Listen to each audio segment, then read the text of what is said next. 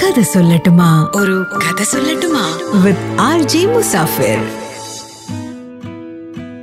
Miracle എന്ന് കേട്ടിട്ടുണ്ടോ നിങ്ങൾ മിരക്കൽ.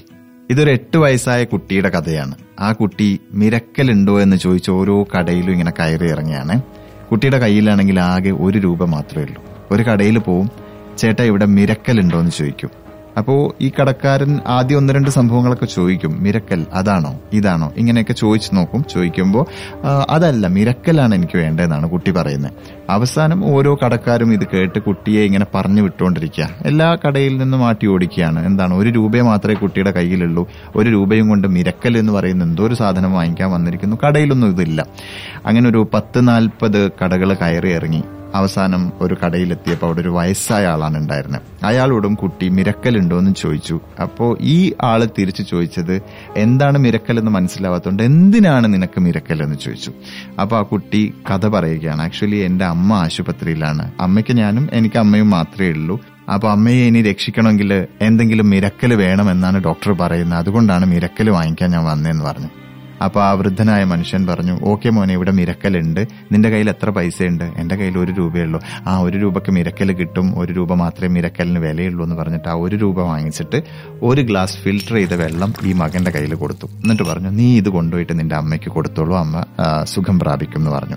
ആ ഒരു ഗ്ലാസ് ഫിൽറ്റേർഡ് വെള്ളവും കൊണ്ട് അവൻ ഹോസ്പിറ്റലിലേക്ക് പോവുകയാണ്. എന്നിട്ട് ഈ വെള്ളം ഇതാണ് അമ്മയെ മിരക്കൽ എന്ന് പറഞ്ഞ അമ്മയെ കൊണ്ട് ഈ മകൻ കുടിപ്പിച്ചു.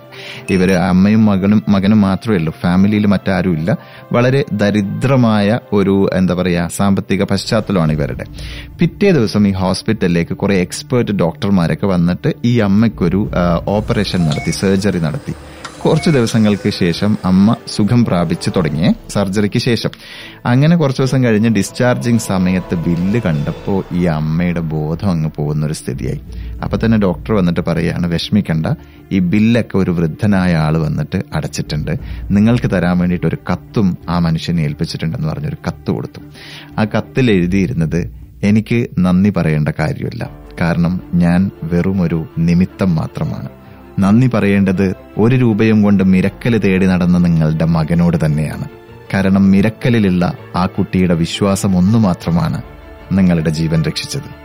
കത്ത് വായിച്ച ഡോക്ടറും അമ്മയും ഒക്കെ മിരക്കൽ എന്താണെന്നറിയാതെ അത്ഭുതപ്പെട്ടിരിക്കുമ്പോഴാണ് അവർ ആ സത്യം മനസ്സിലാക്കുന്നത്. ഡോക്ടർ കുട്ടിയോട് പറഞ്ഞത് ഇനി അമ്മയുടെ ജീവൻ രക്ഷിക്കണമെങ്കിൽ എന്തെങ്കിലും ഒരു മിറാക്കിൾ വേണം എന്നാണ്. അങ്ങനെ ഒരു മിറാക്കിൾ എനിക്ക് കണ്ടെത്താൻ പറ്റുമെന്നും ആ മിറാക്കിൾ കൊണ്ട് എന്റെ അമ്മ ജീവിതത്തിലേക്ക് തിരിച്ചു വരുമെന്നുള്ള ആ കുട്ടിയുടെ വിശ്വാസം തന്നെയാണ് നിങ്ങളുടെ ജീവൻ രക്ഷിച്ചത്. ഇതുപോലെ ചെറുതാണെങ്കിലും പല മിറാക്കിളുകളും നമ്മുടെ ജീവിതത്തിലും സംഭവിച്ചിട്ടുണ്ടാവും. ഒന്ന് തിരിഞ്ഞു നോക്കുമ്പോൾ നമ്മുടെ ജീവിതത്തിൽ സംഭവിച്ച പല കാര്യങ്ങൾക്കും മറ്റു പല കാര്യങ്ങളും നിമിത്തമായിട്ടുള്ളത് നമുക്ക് കാണാൻ സാധിക്കും. വലിയ വലിയ അത്ഭുതങ്ങളും മിറാക്കിളുകളും നമ്മുടെ ജീവിതത്തിലും സംഭവിക്കും. But for that we should believe in miracle